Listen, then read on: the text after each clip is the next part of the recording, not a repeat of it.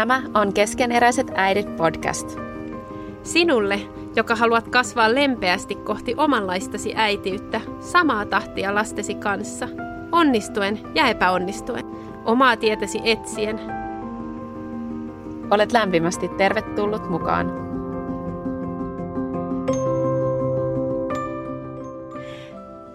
Kiitos, kiitos ja lämmin kiitos vielä, että olette palanneet studioon toimimaan meille muille keskeneräisille ja väsyneillekin äideille viisaina vertaistukina.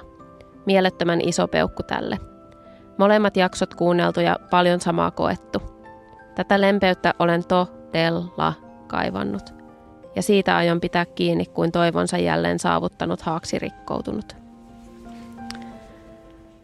Muun muassa tällainen palaute saatiin – näiden kahden ensimmäisen jakson jälkeen. Lämmin kiitos siitä. Uh, halutaan heti tämän jakson alkuun kiittää teitä, että olette siellä. Uh, kiittää vuorovaikutuksesta meidän kanssa. On aina tosi ilahduttavaa ja antoisaa, kun te laitatte meille viestiä ja kerrotte jotain ajatuksia, mitä teillä on noussut tai ylipäänsä kuulumisia ja muuta, niin, niin, niin se on tosi kivaa ja tekee just sen fiiliksen, että, että me ei täällä vaan kahdestaan jutella, vaikkakin täytyy sanoa, että oishan tämä ihan mahtavaa myös ihan kahdestaan jutella, onhan aina tosi hyviä nämä keskustelut. Mutta tota, teidän kanssa tätä tehdään yhdessä, niin, niin haleja ja terveisiä kaikille kuuntelijoille heti alkuun. Ah, Todellakin. Ja... Oli aivan tosi iso ilo nähdä, kun ne kuunteluluvut täh- lähti taas nousuun. Ja kun ihmiset laittoi viestiä tai sanoi, että jee, teillä on tullut uusi jakso, niin ihan tosi hyvä mieli tuli siitä, että et hei, että niinku te muistatte meidät ja jotkut on jopa kaivannut meitä ja, ja niin, ihana olla täällä taas. Mm. Ja siellä, siellä oli äänessä äsken Säde ja Säde, missä sä tällä hetkellä istut? Meidän vaatehuoneessa Vancouverissa. Vaatehuoneessa Vancouverissa ja mä puolestaan Petra ja mä istun mun vanhempien luona heidän vaatehuoneessa. ja tota, ää, näin tämä homma toimii. Etäyhteyksien avulla, onneksi kiitos koronan, niin tällainenkin homma opeteltiin ja keksittiin ennen kuin säde muutti tuonne toiselle puolelle maapalloa. Mutta se muutto ei ole rajoittanut meitä. Siitä päästäänkin oikein upeaa aasinsiltaa pitkin tämän päivän ja jakson aiheeseen, eli rajoihin. Onko rajat rakkautta itse ja toisia kohtaan? Sitä pohditaan tänään. Tervetuloa mukaan.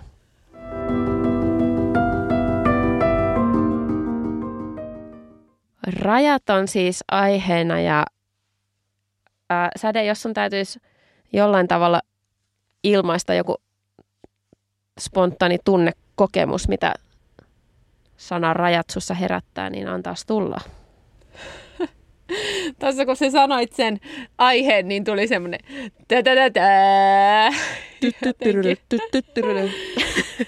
Aina niin kuin ensimmäisenä tulee semmoinen kuin kahlitseva ja jotenkin negatiivinen, mutta niin kuin tässä on viime jaksoissa jo vähän sivuttu, niin oikeastaan niissä voikin olla aika hyviäkin mahdollisuuksia.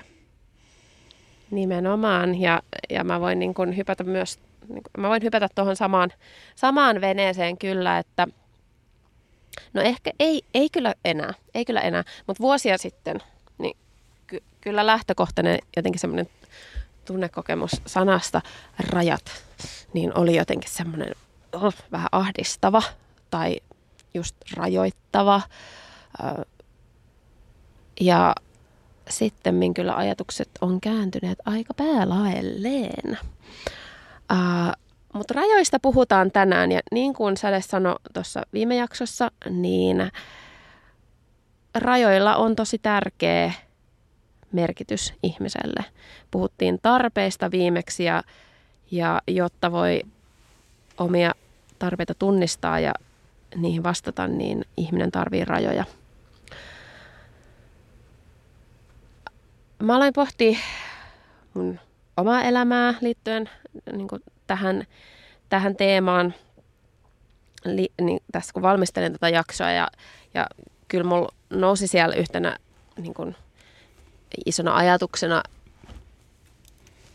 että mikä mun kokemus on ollut vaikka rajoista ja, ja niin omista rajoista. Ja jotenkin mietin paljon sellaisia niin kuin, ää, kipeitäkin vaiheita omassa elämässä, kun ää, ei ole tunnistanut omia rajoja tai ei ole, ei ole osannut suojella omia rajoja, ää, on niin sekä itse rikkonut omia rajoja että sitten myös antanut muiden rikkoa omia rajoja. Ää, ja sitten toisaalta, toisaalta, miten on niin väärällä tavalla ää, juurikin rajoittanut itseään, ää, jolloin ne on ollut niin kahleita ne rajat. Ähm, Mutta sitten jos mietitään meidän ihan jokaisen ihmisen niin kuin ihan sitä elämän alkua, niin, niin, tota, niin sinne liittyy tosi vahvasti niin kuin meidän rajat. Et ihminen, ihminen syntyy siellä, alkaa muodostua äidin kohdussa. Me ollaan kaikki oltu jonkun kohdussa ja aika monella meidän kuuntelijalla on ollut omassa kohdussaan pieni ihminen. Ää, ja hän on ollut niin kuin osa meitä tai me ollaan olla, oltu osa äitiämme ja silti erillisiä, erillisiä ihmisiä ää, kuitenkin. Niin tullaan pohtii, poht, lähdetään tuosta liikenteeseen ja tullaan pohtimaan meidän kehollisuutta, mitä ajatuksia sitä kautta nousee liittyen rajoihin. Tullaan keskustelemaan vähän ihmissuhteista, suhderajoista, suhteessa olemisesta muihin aikuisiin ja sitten niihin meidän omiin lapsiin. Ja sitten vähän, vähän vielä sitten lopuksi ajattelin, että voitaisiin keskustella myös valinnoista ja ajankäytöstä ja rajoista siihen liittyen. Sädessä sanoit, että sulla niin kuin, nousi sellaisia niin kuin, vähän kielteisiä ää, ajatuksia liittyen rajoihin. Mutta mitä muuta jotenkin sellaisia niin kuin ensimmäisiä, päällimmäisiä ajatuksia sulle herättää tämä teema suhteessa itseesi ja äitiyteen, vanhemmuuteen? Nyt kun sitä on jo vähän pohtinut, niin kyllä on vahvana muodostunut se ajatus, että se, että mä rajoitan jotain asioita mun elämän ulkopuolelle ja pidän niistä rajoista kiinni, niin se antaa tilaa niille mun tärkeille asioille ja antaa tilaa niille tietyille mahdollisuuksille. Että jos ei tietoisesti huomioi niitä rajoja, niin silloin sitten, no erityisesti ajankäytön suhteen, niin äh, tulee vähän niin semmoinen hallitsematon, mistä, mistä puhuttiinkin viime jaksossa, että se hallinnan tunne on yksi aika tärkeä. Kyllä. Niin jotenkin mä mietin tuosta, niin kuulen just sitä, että tavallaan sitä, miten ne rajat tuo turvaa niille joillekin asioille omassa elämässä. Mä myös mietin, niin kun, kun mietin ylipäänsä tätä jotenkin raja, rajaa, rajallisuutta, rajattomuutta, niin jotenkin mietin, mietin, että kyllä meidän yhteiskunta on tavallaan tosi rajaton tällä hetkellä ja jollain tavalla um, me eletään tai meillä on sellainen, jo, jollain tavalla voisi puhua jostain semmoista ihanteesta ja illuusiosta elämästä ja ihmisestä rajattomana. Et me ei ehkä olla yhteiskuntana niin kauhean sovussa ihmisen ja elämän rajallisuuden kanssa. Ähm, missä on sitten tietysti se kääntöpuoli on se, että mihin se johtaa, millaiseen hyvinvointiin tai pahoinvointiin se johtaa, ää, jos me ei varjella sitä tai eletä sen oman rajallisuuden no, tai sitä rajallisuutta ymmärtää ja kunnioittaen. Ja mulla tuli mieleen siis vaan tällainen, tällainen esimerkki, kun mä mietin jotenkin yhteiskunnan sellaista tiettyä, en nyt sanoisi vieraantumista ihmisluonnosta, mutta jotenkin mietin sitä, että meillä on niin kuin 24-7 auki olevat kaupat, meillä on internet ja some ja kaikki mitä siihen liittyy on niin kuin alati auki ja läsnä. Ja jotenkin sellainen että et se rajattomuus näkyy jo tällaisessa niin kuin jatkuva, jatkuva saatavilla olo, jatkuva kuluttamisen mahdollisuus luo sellaisen mielikuvan siitä, että ihminen on jotenkin rajaton, vaikka näin ei ole. Mulle tuli mieleen ajatus tuosta rajallisuudesta ja rajoista, että jos me ei pidetä itsellämme rajoja, niin me ollaan koko ajan siinä meidän rajallisuuden äärirajoilla. Nyt toi vain rajoja, rajoja, rajoja. Ää, ja ää, mä uskon, että siellä oleminen on kuormittavaa. Koska silloin me koko ajan joudutaan kamppailemaan sen kanssa, että mä en pysty aivan tähän. Ää, ja sitten toisaalta yrittää, niin sitten jos me osataan vetää rajoja ennen kuin me joudutaan sinne meidän rajallisuuden alueelle, niin sitten me pystytään olla se niin kuin, no, helpommassa olotilassa yksinkertaisesti. Mm. Kyllä.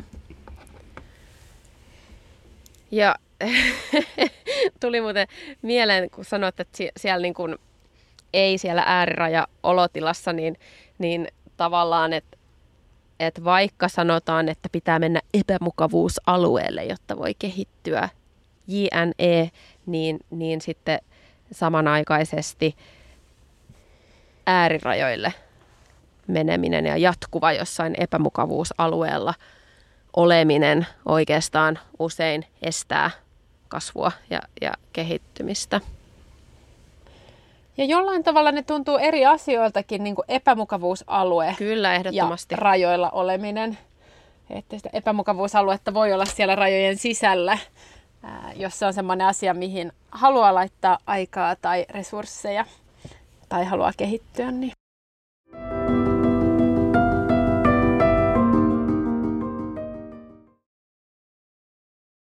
Kun vanhempi hoivaa pientä vauvaa, niin hän vastaa jatkuvasti lapsen tarpeisiin, tekee tulkintoja niistä. Ja yksi sellainen ihan perustarve pienellä vauvalla on se, että hän, hän saa tuntea sitä kosketusta ja saa ihokontaktia. Ja ihmisen kehossa se meidän ihon pinta on tavallaan se meidän kehon raja, jota kautta me ollaan kontaktissa maailmaan, jota kautta me aistitaan maailmaa, jota kautta me aistitaan muita ihmisiä. Ja, ja siinä tapahtuu niin paljon, kun vanhempi hoivaa lasta, koskettaa, sanallistaa sitä lapsen olotilaa, kehollisesti jotenkin auttaa lasta pikkuhiljaa alkaa hahmottaa sitä omaa erillisyyttä aikuisesta ja, ja niitä omia kehon rajoja. Ja niin kuin aiemmassa jaksossa jo puhuttiin, niin, niin jo sieltä sitten alkaa kehittyä sen pienen ihmisen, joka me jokainen ollaan oltu, kyky hahmottaa omia rajojaan, omia tarpeitaan, tunteitaan, mitä siellä mun kehon sisällä tapahtuu. Ja toisaalta mitä tässä mun kehon ulkopuolella tapahtuu maailmassa ja muissa ihmisissä – ja tätä kautta kun lähtee puhuttiin, niin se meidän keho on hirveän tärkeä työkalu niihin omien rajojen hahmottamiseen ja ymmärtämiseen. Ja aika usein myös ihmisen keho on sellainen, että, että kun tarpeeksi pitkälle jatkaa ehkä jotain, mikä ei ole itselle hyväksi, niin se keho alkaa siitä ilmoittaa. Ja, ja sen takia mä ajattelin, että voisi olla mielenkiintoista pysähtyä nyt ensin vähän puhua siitä, että miten oman kehon tarpeet ja rajat ja niiden hahmottaminen ja muodostaminen on ehkä muuttunut nyt äitiyden myötä. Ja toki sitten aika usein jo sitä ennen, ennen meistä on moni prosessoinut ja opetellut tähän liittyviä asioita. Mä nyt vähän put you on the spot säde, mutta onks, tuleeko sinulla mieleen jotain, mitä sä haluaisit jakaa jotenkin liittyen nimenomaan kehon rajallisuuteen ja rajoihin, joi, asioita, joita sä oot oivaltanut äidiksi tultuasi? Kyllä semmoinen fyysinen rajallisuus toki ihan ensimmäisenä, että, että sitä unta ja ravintoa ja kaikkia näitä tarvii, että jos niitä ei huomioi, niitä tarpeita, niin sitten se alkaa näkyä. Ja että, että nimenomaan, että kun jos vaikka unta ei saa, niin raja tulee vastaan, että milloin se oma äm, niin hyvinvointi alkaa selvästi kärsiä. Mm, ja ihan henkisestikin se, että et loputtomasti ei ole vaan sitä annettavaa. Ja että et välillä tulee se väsy ja myös niin kuin overwhelming feeling, niin kuin että, että nyt ei vaan enää pysty. Toki joissain, joissain tilanteissa pitää vaan pystyä ja jonkun verran sitä pystyy silti, mutta sitten, että jos koko ajan menee sen niin kuin pystymisen yli, niin, niin se sitten pitkässä juoksussa kuormittaa. Se on ihan totta. Mä niin kun tunnistan just ton ajatuksen, että, että tiettyyn pisteeseen asti voi sivuttaa niitä kehon viestejä ja, ja tarpeita, mutta se, se raja tulee sieltä kyllä vastaan. Ja seuraukset on usein aika kielteisiä, paitsi sille meidän fyysiselle keholle, niin sitten myös, myös niin kuin vaikuttaa mielen hyvinvointiin ja, ja sitten toisaalta niihin ihmissuhteisiin ulospäin. Et siinä mielessä, niin kuin, jos mä nyt heitän, heitän mitä, mitä vanhemmuus on tuonut kirkkaammin itselle tapetille, on se, että miten tärkeää se on jollain tavalla ei vaan mielessä ja niin kognitiivisesti ymmärtää niitä omia tarpeita ja ra- rajoja ja, ja jotenkin ajatuksen tasolla, vaan nimenomaan se, että, että olisi yhteydessä omaan kehoon ja siihen, mitä, mitä mun keho viestii mulle. Mielestäni oli myös tosi hyvä toi, mitä sanoit siitä, että, että keho alkaa oireilemaan, jos me ohitetaan tai ylitetään niitä meidän rajoja toistuvasti. Että, että sekä fyysisesti, mutta henkisesti niin keho reagoi siihen. Nimenomaan, joo, se on, niin että, että ei ole ihminen mikään ää, yksinkertainen lokeroihin jaettava kokonaisuus, vaan keho ja mieli on hyvin vahvasti kytköksissä toisiinsa ja, ja jatkuvasti tulee uutta tietoa siitä, miten, miten ihminen toimii tai ei toimi.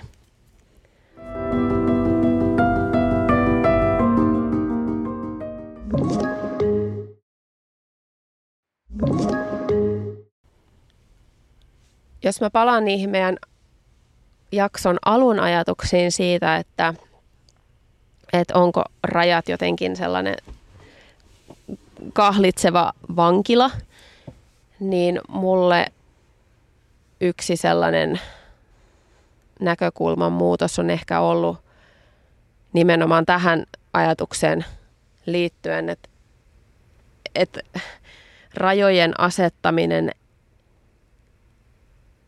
ei ole vaan sitä, mä suljen asioita pois, vaan mä rajaan sellaisen hyvinvoinnin ja vapauden alueen. Ja jotenkin, jos ajattelee, niin kuin, no meidän kehoa, mistä äsken puhuttiin, että ihmisen iholla on lukemattomia tärkeitä tehtäviä, miten meidän iho suojelee meitä ja toimii raja-aitana meidän ja maailman välillä, niin, niin jotenkin ää, miten ylipäänsä sitten elämässä, ihmissuhteissa, suhteessa itseen, niin, niin ne rajat voikin olla sitä, että ää, ne on sellaisia turva-aitoja, joilla mä rakennan ja niin kuin määrittelen sellaisen hyvinvoinnin alueen. Ja että näiden sisällä oikeastaan, niin kun mä toimin niin kuin näiden rajojen sisällä, niin mä voin itse asiassa kokea ehkä sitä maksimaalista vapauden tunnetta. Ja että se vapauden kokemus ja, ja sellaisen hyvinvoinnin kokemus ja niiden myönteisten tunteiden kokeminen ei tavallaan tuukkaa siitä, että, että toimii rajattomasti, vaan nimenomaan siitä, että, että rajat on.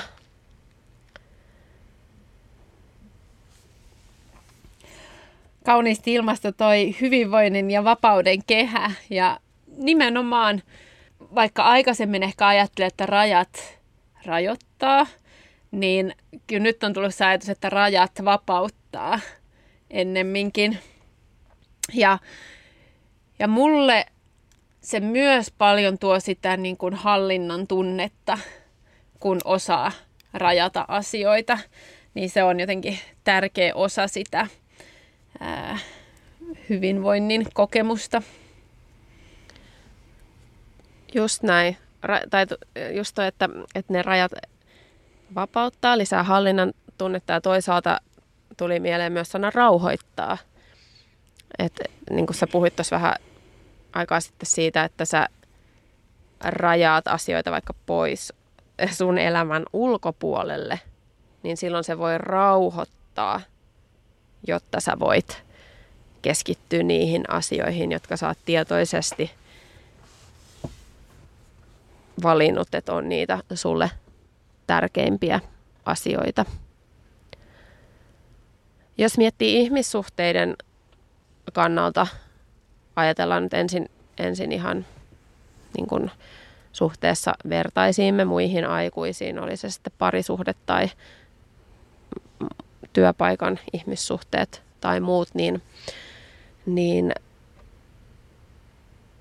kuuntelin vähän aikaa sellaista.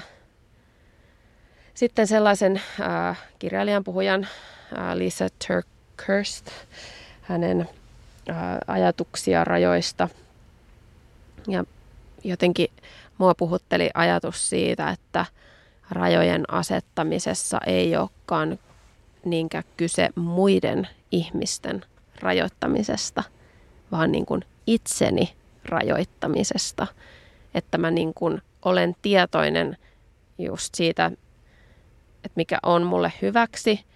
Ja mä, että ne on niin kuin mua itseä varten ne rajat tai ein sanominen, rajan asettaminen voi olla ein sanomista tai, tai muuta, niin, niin jotenkin usein, jos me ajatellaan vaikka rajoja ihmissuhteissa, niin, niin ne voi just tuntua rajoittavilta tai ehkä uhkaavilta tai joskus raj- rajoja käytetään myös manipulatiivisesti.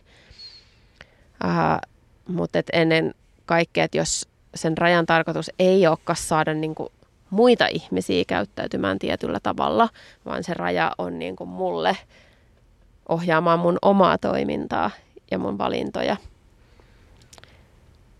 Ja viime jaksossa me puhuttiin niistä tarpeista ja kuka, kuka, kenen me ajatellaan vaikka vastaavan niihin meidän tarpeisiin, niin, niin sitten mietin myös rajojen suhteen, että, että kenen tehtävä on huolehtia sun rajoista ja asettaa sun rajoja. Ja tätä teemaa, kun mä oon pohtinut ja miettinyt vaikka, usein mekin ollaan puhuttu vaikka uupumuksesta tai vaatimuksista,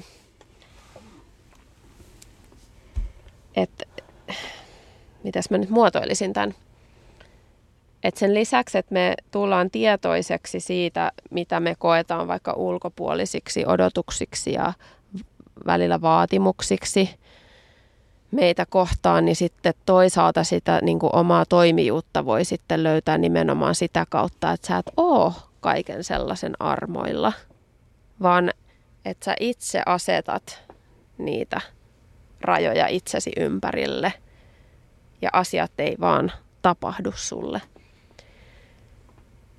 Ja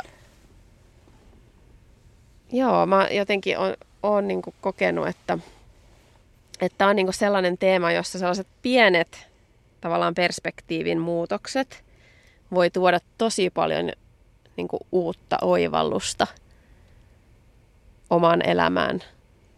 Ihan just se ajatus, että rajoitanko muita vai asetanko rajoja itselleni. Miltä se susta kuulostaa?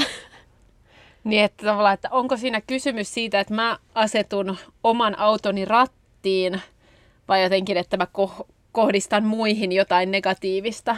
Mm. Että et on samaa mieltä, että et joskus kun puhutaan rajoista ihmissuhteissa, niin se kuulostaa siltä, että jotenkin se on negatiivista muita kohtaan tai muut on vääränlaisia, mm. ää, että mä, mun täytyy rajoittaa, vaan että enemminkin se voi olla sitä, että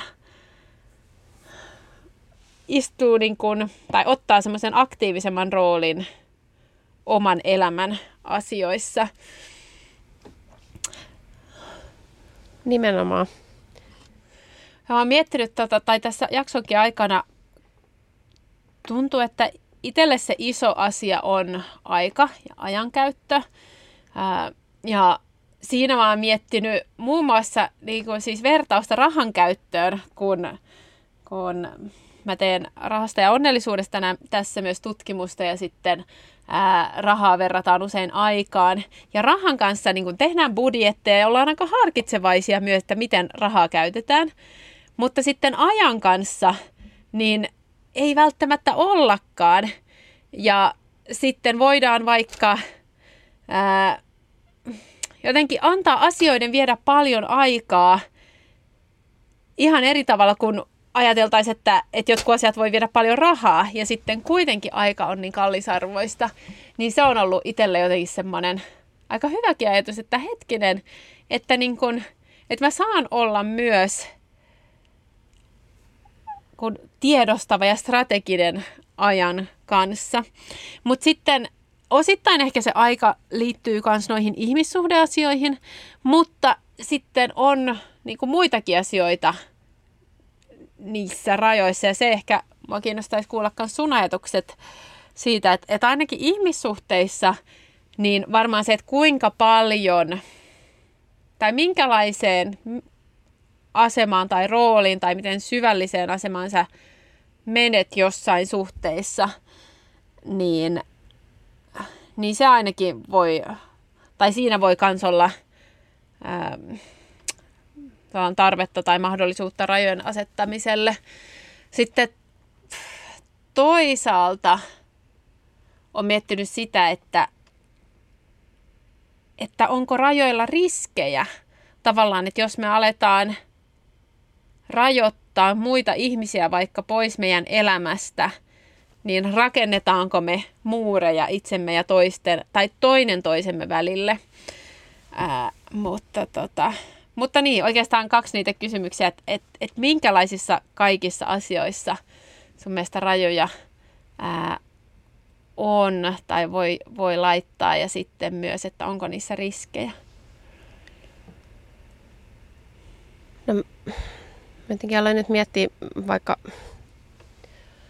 tarvetta miellyttää ja sitä, miten kun me ei aseteta rajoja, ää, jos ajatellaan No vaikea nyt, kun ei mikä olisi hyvä yksittäinen esimerkki, mutta jotenkin mietin sitä, että, että joskus me voidaan käyttää rajoja tavallaan väärällä tavoitteella. Me tavoitellaan, että se raja, se voi olla tavallaan jollain tavalla manipulatiivinen, että me yritetään saada toinen toimimaan, kuten me halutaan, että se toimii. Ja joskus, jos mä ajattelen vaikka parisuhdetta, niin, niin, niin voi olla sitä, että, että toisaalta niin kuin pyrkii miellyttää toista ja sitten toisaalta mietin niin kuin sitä, että, että tietyllä tavalla rajojen asettamiseen, mikä on tietyllä tavalla, se liittyy just niihin meidän tarpeisiin, että miten, miten siinä voi näkyä se, että, että miten me niin kuin siedetään pettymyksen tuottamista tai niin kuin hankalia tunteita ja miten joskus saattaa vältellä, tämä muuten voi näkyä myös lasten kanssa, että voi vältellä jonkun rajan asettamissa sen takia, jotta itsellä olisi helpompi olla, koska ei tarvitse sietää sitä toisen ihmisen pettymystä tai, ähm, tai sietää sitä, että mä en ole vaikka tässä hetkessä kauhean tykätty toisen puolelta tai mitä ikinä se onkaan. Ja, ja jotenkin, että mitä niin kuin riskejä sellaiseen liittyy. Ja sitten toisaalta mä mietin just sitä, että, että, että jos me vaan myötäillään tai, tai ei pidetä omista niistä hyvinvoinnin alueen rajoista kiinni, niin silloin saattaa tavallaan tehdä myös karhunpalveluksen toiselle ihmiselle, koska se toinen ihminen ei pääsekään lunastamaan omaa kasvupotentiaaliaan ja, ja työstää niitä asioita, joita hänen olisi hyvä työstää, koska me yritetään vältellä jonkunnäköisen rajan asettamista. Hmm. Ää, Mielenkiintoinen ajatus. Mm, hmm. et, et se, se rajallisuus, että minä olen oma erillinen ihminen, niin se myös on, se on myös toisen ihmisen kunnioittamista. Että hänkin hmm. on oma erillinen ihminen ja, ja niin kuin, näin. No se menee nyt aika kompleksiseen teemaan, teemaan mutta, mutta sitten tavoitan kyllä tosi hyvin myös tota ajatusta, niin kuin jos ajattelee yhteiskunnallisesti, niin onhan meillä nähtävissä tosi paljon semmoista, niin kuin, no jos sä tarkoitit nyt tämmöistä vaikka poteroitumista, ja että ollaan vaan samanmielisten kanssa tai niiden kanssa, jotka uskoo ja ajattelee kuten minä, tai, tai erilaisuus kautta linjan nähdään sellaisena erottavana tekijänä sen sijaan, että jotenkin kaikki voitaisiin olla rajojemme ja erillisyytemme kanssa, mutta kuitenkin niin kuin sovussa. Et, et, joo. Mutta sitten toisaalta ajattelen, että ihan ehdottomasti on myös tilanteita, joissa niin kuin just, just sen oman hyvinvoinnin ja vapauden alueen turvaamiseksi, niin joku ihminen ehkä voi olla osa sun elämää. Ää, ja sekin on niin kuin välillä ainut vaihtoehto. Ää, ja ehkä semmoinen myös vaikeimpia sellaisia ehkä semmoisia rajaamisen ääritapauksia ihmissuhteissa.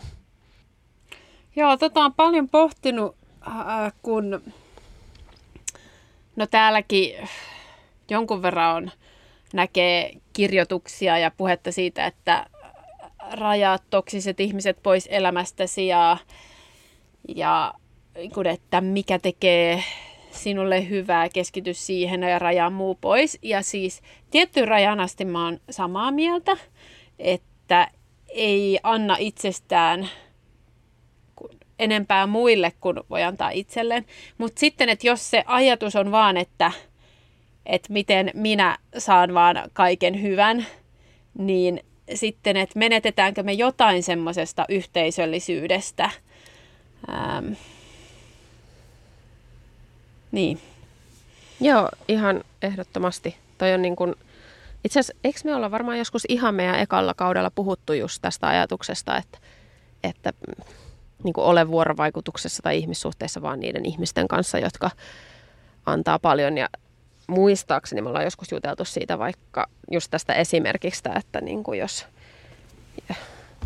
ystävä on vaikka masentunut, että se tuntuu vaan vievän, niin sitten, että tavallaan sellaiset kehotukset leikata ne ihmiset omasta elämästään, niin, niin joo, se, se, sekään ei varmaan pitkällä juoksulla ole niin kuin ihmisille hedelmällistä. Ää, et siinä mielessä mä lu, niin just tavoitan tuon ajatuksen, että semmoinen niin sellainen rajaaminen on ehkä sitten vähän eri asia kuin se, että, että se niin kuin, että huolehtii siitä niistä omista rajoista. Ehkä mä niin ajattelisin sit siinä, siinä taas sitä, että, että siihen liittyy just ehkä sitten, että millaiset rajat asettaa itselleen, jotta voi, miten niin kuin resurssoi sitten aikaansa ja mitä muita resursseja vaikka käyttää jossain jonkun muun ihmisen suhteen, niin sille tasolle kuin mitä se, niin kuin, mikä tekee sulle hyvää tai, tai mikä, mikä on jonkun toisen ihmisen vaikka vastavuoroinen panos siihen ihmissuhteeseen. Joskus me juteltiin rajoista just kasvattuksen suhteen, muistaakseni joku kakkos- tai kolmos kausi – siitä voisi puhua monta jaksoa kyllä, mutta mietin niin kuin ra- rajojen suhteen, mehän sanotaan usein, että rajat on rakkautta. Ja, ja uskon, että näin on. Ja vanhempina niin me ei olla tasavertaisessa suhteessa, me ollaan tasa-arvoisia. Siis me kaikki ihmiset, olit lapsi tai aikuinen tai nuori tai vanha, niin kaikkien kaikilla on yhtäläinen ihmisarvo, mutta vanhempina niin me ollaan valta-asemassa suhteessa lapseen. Ja se tarkoittaa silloin sitä, että mulla on valta ja se val- valta tuo sit mukanaan ison vastuun. Ja on rakkautta, kun mä kannan sen vastuun ja asetan rajoja ja autan lasta hahmottamaan omat rajansa – ja sitten hiljalleen myös opetan lasta myös rajamaan itseään, mikä on hirveän tärkeää. Me osataan siis sekä, sekä rajata siinä mielessä, että me tiedetään, mikä se on se meidän hyvinvoinnin alue ja, ja näin, mutta sitten myöskin tietenkin, jos miettii kielteistä käytöstä, niin se itse hillintä ja tunteiden hallinta ja oman, omasta itsestä vastuussa oleminen on niin kuin ihan super tärkeää, että sä voit olla osa yhteiskuntaa ja sosiaalisia ryhmiä. Niin se on, se on mitä suurinta rakkautta ja sehän vaatii usein vanhemmalta tosi paljon myös työtä, että, että jaksaa tehdä sitä kasvatustyötä.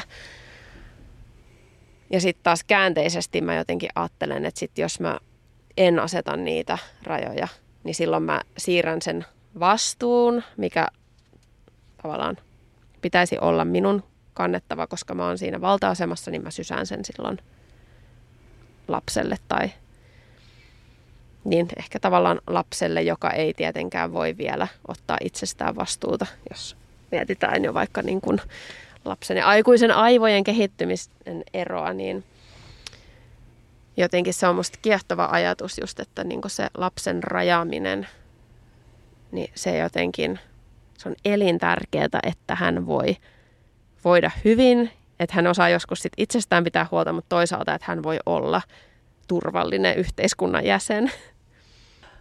Mä oon itse jotenkin miettinyt noista rajojen asettamisesta sitä, että se raja täytyy johonkin kohtaan kuitenkin asettaa. Että jos mä en aseta sitä tähän, niin sitten mun pitää kuitenkin laittaa se johonkin vähän kauemmaksi tai meillä nyt on noin koululounaat on keskustelu ja siitä, että miten sille sillä on karkkia tai suklaata joka päivä. Ja, ja sitten mä oon vaan niin sanonut, että meillä ei ole karkkia tai herkkoa joka päivä koululounaalla. Ja sitten niin kuin, siitä on miettinyt, että okei, että jos niin kuin, no mä laitan sen rajan tähän, Ää, mutta sitten, että et jos mä laittaisin sitä tähän, niin sitten mun pitäisi laittaa se kuitenkin sitten johonkin sinne muualle. Että no okei, jos, jos on karkki joka päivä, niin miksei voi olla sipsiäkin joka päivä. Tai niin kuin sitä ja tätä joka päivä. Että se raja niin kuin täytyy johonkin laittaa. Toki... Ää, ää, niin kuin voi miettiä, että, että miten tiukka, tiukka niiden rajojen täytyy olla. No alkuun meillä ei ole ollenkaan karkkeja koululounaisiin, mutta sitten kun tätä juttua alkoi olla, niin sitten olet, no et, ehkä niillä nyt voi olla kerran viikossa tai kerran kahdessa viikossa joku muutama karkki siellä, että, että, tota, ää, että vähän niin kuin joust, joustaa myös jossain tietyissä jutuissa. Mutta, että, mutta et joo, että on ajatellut sitä, että, että tavallaan, että mun täytyy joka tapauksessa laittaa se raja. Niin että jos mä ajattelen, että joku asia on paremmaksi lapselle, niin niin sitten mä voin ehkä tehdä kompromissin niissä, niin kuin, että lapsi, tai siis ei kompromissia lapsen kanssa, vaan kompromissia sen kanssa, että mä otan vähän enemmän niitä negatiivisia tunteita vastaan, koska mä koen sen tärkeäksi. Ähm, kun sitten, että jos mä antaisin vähän enemmän periksi, niitä olisi ehkä vähän vähemmän, mutta että kuitenkin mun täytyisi se raja laittaa sinne mm. kauemmas. Niinpä ja just, että niin kuin, jos ei siinä hetkessä, jos ajattelee just vaikka jotain periksantamista, niin jos sä, että sä ehkä vältät hetkellisesti jonkun tilanteen ja, ja tuskin on sellaista vanhempaa, joka ei niin kuin periksi antaisi.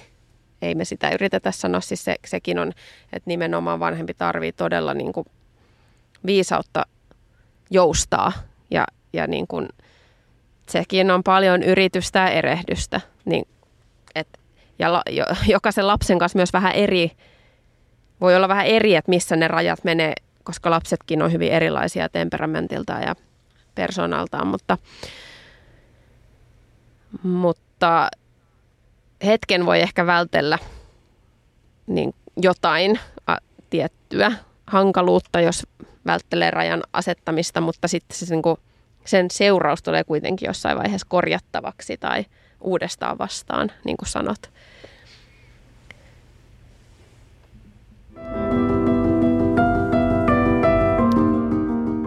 Aikuiset on portinvartioita perheen kalenterin äärellä. Näin mä oon joskus kirjoittanut. Ja näin se todella on. Me aikuiset perheessä ollaan niitä, jotka hallinnoi sitä, miltä perheen kalenteri näyttää. Ja sellainen yksi ihan mielenkiintoinen tehtävä, jonka voi tehdä, on se, että avaa, avaa sen oman kalenterin ja katsoo, jos on sellainen ihminen, että sinne niitä, niitä menoja ja asioita merkkaa, niin – niin voi pohtia sitä kalenteria katsoessa, että millä tavalla se kalenteri heijastaa meidän perheen rajoja ajankäytössä. Millä tavalla, millä tavalla sieltä näkyy perheen, eri perheenjäsenten erilaiset tarpeet ja niiden täyttäminen, millä tavalla siellä ää, näkyy tai puuttuu kuormituksen tasaaminen, lepo. Ja tunnistaksa kalenteri katsoessa sen, että, että mitkä asiat täällä on niitä, joihin voin vaikuttaa, mihin asioihin täällä en voi vaikuttaa. Esimerkiksi jos ajatellaan nyt, sä nostit sen rahaesimerkin, joka on todella hyvä esimerkkiä sellainen, jossa me jotenkin helpommin tavoitetaan se ajatus rajallisuudesta. Me tiedetään, että pankkitilillä on tietty määrä rahaa ja, ja että sieltä ei voi loputtomasti vaan nostaa. Jos ajatellaan vaikka perheen taloutta ja budjettia, niin me tiedetään, että siellä on ne, ne kiinteät kulut. Eli meillä menee vuokraan tai tai lainan takaisinmaksun X määrä joka kuukausi ja, ja siihen ei kauheasti pysty vaikuttaa, se menee. Samalla tavalla me tiedetään, tiedetään että ää, aika monella työ on sellainen, että tiedät, että okei, että mulla menee töihin X määrä tunteja päivästä tai lapsilla menee kouluun, päiväkotiin. Ja, ja se on ikään kuin ulkoota saneltu se aika. Ja sitten me tiedetään ainakin, mikä olisi semmoinen meille ihanteellinen tai ainakin niin se vähimmäis, vähimmäisvaatimus unta päivässä, niin sitten siihen menee se tietty määrä. Ja sitten sinne jää se tietty määrä tunteja, niin mikä se on se meidän vaikutusmahdollisuus niihin tunteihin? Ja koetaanko me elämässä, että, että me hahmotetaan, missä niin kuin meidän ajankäytön rajat menee ja, ja koetaanko, että, että asiat vaan tapahtuu meille ja meidän aika vaan viedään ja se valuu käsistä vai ollaanko me aktiivisia toimijoita siinä ajankäytössä. Ja mä jotenkin kuulen, että nämä on just niitä asioita, mitä säkin oot säde pohtinut jotenkin sen ajankäytön suhteen, että, että minkä verran aktiivisesti suunnittelee sitä ajankäyttöään. Onko näin? Joo, todellakin. Ja tota, mm, teen tosiaan töitä aika tiiviisti semmoisen yhden hyvin tunnetun proffan kanssa. Ja hänen ajankäytöstä on saanut sellainen kokemuksen, että hän on aika selkeä siitä, että näin paljon mulla on aikaa tähän. Sitten niin kun, nyt me ollaan valmiita, aika on käytetty, heippa, mikä vähän jopa voi niin kun, alkuun saattoi tuntua vähän epäkohtelialta jopa, mutta sitten sen hyvin äkkiä niin tiedosti, että ei, tämä on se hänen niin tapa rajata ja hallinnoida sitä omaa aikaa, eikä se sitten sen ensireaktion jälkeen ole tuntunut yhtään epäkohtelialta, vaan se niin kuin ymmärtää, että, että näin, näin hän niin kuin, tavallaan fiksusti äh, koordinoi sitä aikaa. Ja tota, ja joo, itse olen kanssa miettinyt monia ajankäytön asioita ja niin kuin siinä viime jaksossa tarpeissa mainitsin siitä, että jos on semmoinen illuusi, että saa to-do-listan ää, puhtaaksi ja jotenkin, että sitten tulee se hetki, kun ollaan vähän kuin hallinta siitä ajasta, niin se ei ole niin kuin se, se vastaus. Mä yhdellä semmoisella ajankäytön kurssilla pari vuotta sitten ehkä on sen sanonutkin, niin mulla oli pysäytty ajatus se, että jos sais yhden päivän lisää viikkoon, niin poistaisiko se ajankäytön haasteet. Ja se oli mulle tosi silmi, silmiä avaava, että no, et ei, ei, että kyllä sitä vasta aina keksis, keksis lisää, lisää tekemistä, niin sitten tota, Meinasin just sanoa, että minä ja sinä molemmat varmaan vaan saataisiin lisää ajatuksia ja mm. ideoita, mitä toteuttaa, jos olisi yksi päivä lisää. Että... Kyllä, just näin.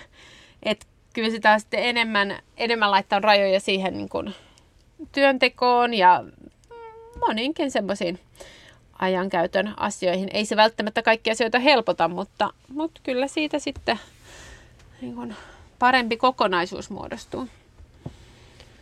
Mä voisin nostaa esiin kolme sellaista omaa oivallusta. Oivallu, miten niitä nyt halu, haluaa sanoa, oivallusta, ää, prosessia, ajatusta. Viisautta. Viisautta.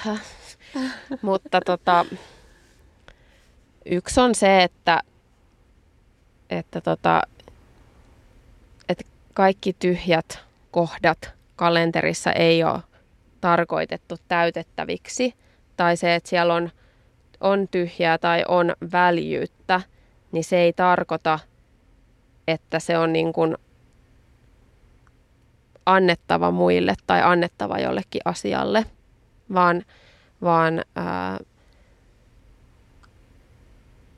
vaan se on niin kuin hyväksikin, että, että on väljyyttä siellä elämän sisällä. Ja ää, se, että sanoo asioille ei, ei, mm, Ootas nyt, mites mä, mä joskus kirjoitin tästä postauksen, mutta hyvä, kun en nyt itse enää muista, siitä on kyllä aika. Et se, että sanoo asioille ei, ei johdu siitä, että sulla on kiire, vaan se on elinehto sille, että sulla ei olisi kiire. Eli Hmm. Jotta sulla ei ole kiire, niin sun täytyy opetella sanomaan ei. Hmm. sitten tämä oli niinku tämä yksi asia tai yksi, yksi ajatus. Toinen ajatus, mikä on mielestäni tosi super tärkeää niin näissä tä- täysissä vuosissa, täynnä rakkautta, välillä täynnä ruuhkaa, niin on muistaa se, että, että ihmissuhteita ei voi tehostaa. Ja se on aika, se on aika armoton realiteetti, että, että tutkitusti parisuhteessa, niin, niin sä et voi, niin kuin, sä et voi tehokkaasti sille, että no niin, tuossa on puoli tuntia ja, ja nyt me niin kuin näin ylläpidetään se meidän tunneyhteys. Vaan että ihmissuhteet on vaan sellaisia, että ne, ne vaatii aikaa ja, ja sitä niin, niitä ei voi tehostaa, kun me ihmiset niin rakastetaan tehostaa ja, ja optimoida. Mutta ihmissuhde ja sen niin kuin, varsinkin kun puhutaan niin kuin meidän elämän intiimeistä suhteista suhteessa kumppaniin tai suhteessa lapsiin, niin sä et vaan voi jotenkaan suorittaa ja tehostaa sitä aikaa, jolloin se on asia, mä ajattelen näin, että se on asia, jolle kannattaa nimenomaan niillä niin kuin vapauden ja turvan ja hyvinvoinnin rajoilla niin kuin varmistaa sitä tilaa omasta elämästä, ettei käy niin, että ne kaikki muut asiat, mitkä oikeasti ei ole siellä sun prioriteettilistalla ylhäällä, niin tulee ja niin kuin haukkaa sen vaan pois sen ajan, koska niin käy, jos et sä niin kuin suojele sitä aikaa. Ja tähän yksi ää, mua puhutellut jollain tavalla hirveän kaunis nosto lapsibarometrista, joka on siis tällainen laaja, laaja tutkimus, joka Suomessa tehdään, niin, niin sieltä nousi esiin lasten hyvän elämän kolme peruspilaria, ja ne oli koti, ruoka ja leikki. Ja eniten lapset toivo, siis nämä on meidän suomalaisia lapsia, eniten lapset toivoivat leikkejä ja pelejä sekä perheen kanssa yhdessä olemista. Hmm. Ja lapset koki puutetta vanhempiensa ajasta. 80 prosenttia koki, että vanhemmilla on heille aikaa joskus ja 10 prosenttia koki, että vanhemmilla on aina aikaa. Ja myös vanhemmat, siis lukioikäiset lapset, toivo nimenomaan sitä tavanomaista yhdessäoloa vanhempien kanssa ja sitä, että, että ollaan siellä kotona. Ei ehkä tehdä koko ajan yhdessä jotain tai vuorovaikuteta yhdessä, mutta että ne vanhemmat on siellä läsnä ja ne on mun saatavilla, kun mä, jos mä tarviin. Mm-hmm. Ja mä jotenkin koen, että tämä on, tää on niin kuin, mä haluan sanoa tämän niin kuin lempeydellä tai nostaa niin kuin lempeydellä esiin, että, että toisaalta se, että tämä on musta hirveän armollinen ajatus. Että hei, ne on siis tällaisia asioita. Tällaisia hmm. tavallaan tosi yksinkertaisia asioita. Että äiti ja iskä on siellä jossain kotona tai mikä, millainen ikinä se oma koti ja perhe on, mutta että ne aikuiset on siellä ja ne on mun saatavilla. Tai että et kun mulla on asia, niin niillä on aikaa kellään vanhemmalle ei ole koko ajan se tilanne, että aina kun lapsella on asiaa, että, niin me oltaisiin jotenkin heti pudotettaisiin kaikki, mitä me ollaan tekemässä ja meillä on vaan aikaa lapselle. Että se ei ole niin kuin realistista elämää, mutta ylipäänsä se ajatuksena, että hei tätä, tätä lapset kaipaa näin yksinkertaista asiaa. Hmm. Ja siksi mä niin kuin just, mikä oli myös lapsi- ja nuorisobarometrista se, että, että vaikka se, että perheessä katsotaan yhdessä elokuvia – tai leffoja tai muuta, että kerännytään sinne sohvalle, niin sekin on hirveän tärkeää aikaa lapsille. Että löhötkää siellä sohvilla niin kuin hyvällä omatunnolla, vaikka mä oon just se ihminen, joka todella siis joutuu tietoisesti valitsemaan, että nyt mä niin kuin löhön tässä, kun mä huomaan, että lapset haluavat, että mä löhön niiden kanssa, vaikka mä niin kuin yleensä on semmoinen hääräilijä. Mutta jotenkin malttaa viipyillä. Mm. Ja sitten vielä se kolmas oli semmoinen pieni pieni kritiikki ehkä sellaisella ajatuksella, jota usein, usein viljellään tarkoituksena ehkä inspiroida, että hei, meillä kaikilla ihmisillä on sama 24 tuntia päivässä jotenkin, että it's up to you, miten sä käytät sen. siitä voi löytää, siinä on se puoli, mikä on niin kuin tavallaan sitä oman toimijuuden vahvistamista, mutta sitten mä haluan muistuttaa, että kaikki ihmiset ei kuitenkaan ole samanlaisia. Ja, ja tota, no me silloin meidän ekas tämän kauden tai ryppään ja alussa esittäydyttiin ja mä kerroin siitä, että mä koen, että Säde on sellainen ihminen, joka niin kuin ei suorittamisen takia tee paljon asioita, vaan vilpittömän kiinnostunut, sulla on energiaa, sä nautit niistä. Toki su, säkin oot avoimesti puhunut, että välillä voi mennä yli ja sitten pitää opetella sitä rajaa omalle jaksamiselle. Mutta sitten taas, taas mä oon esimerkiksi hirveän herkästi kuormittuva ihminen. Ja mulle se on ollut tosi tärkeä oivaltaa se, että joo, kaikilla on 24 tuntia päivässä, mutta esimerkiksi jokainen ei välttämättä koe tarvitsevansa yhtä paljon unta yössä tai ei koe tarvitsee yhtä paljon semmoista palautumista päivän kuormituksesta. Tai jos mietitään lapsia, niin lapset on tosi erilaisia. Että et, et vaikka niin kuin nepsylapset, niin ne voi tarvita koko illan koulupäivän jälkeen, että ne niin kuin selviytyy ja palautuu siitä päivän kuormituksesta. Niin kun sä mietit sun ajankäyttöä, niin kunnioita sitä sun kuormittumista ja, ja levon tarvetta siellä. Okei, nyt tuli tosi pitkästi kolme pointtia. Mutta tosi hyvät ja kyllä sieltä itselle nousi taas, siis muun muassa toi, että lapsi toivoo leikkiä, niin se on hyvä muistutus siitä, että mitkä on niitä lapsille tärkeitä hetkiä. Mm. Kiitos näistä. Kyllä.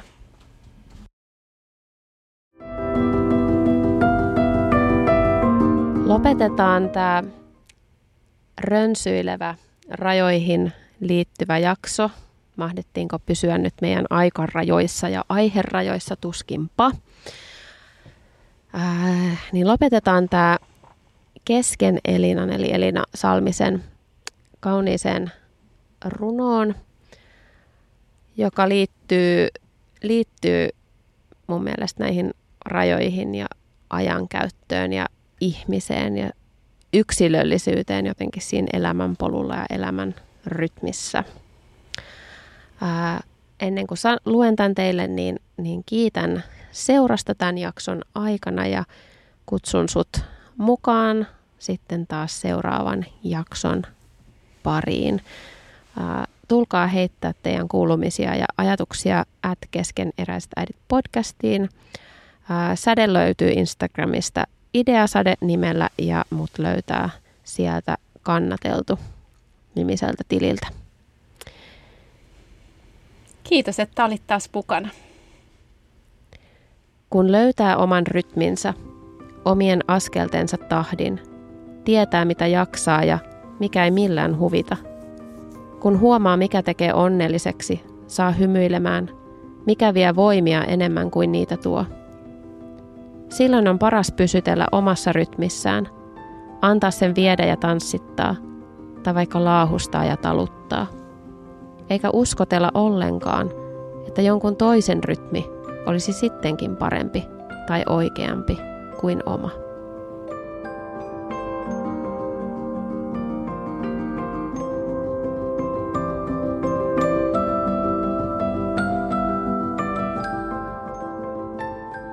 Keskeneräiset äidit podcast.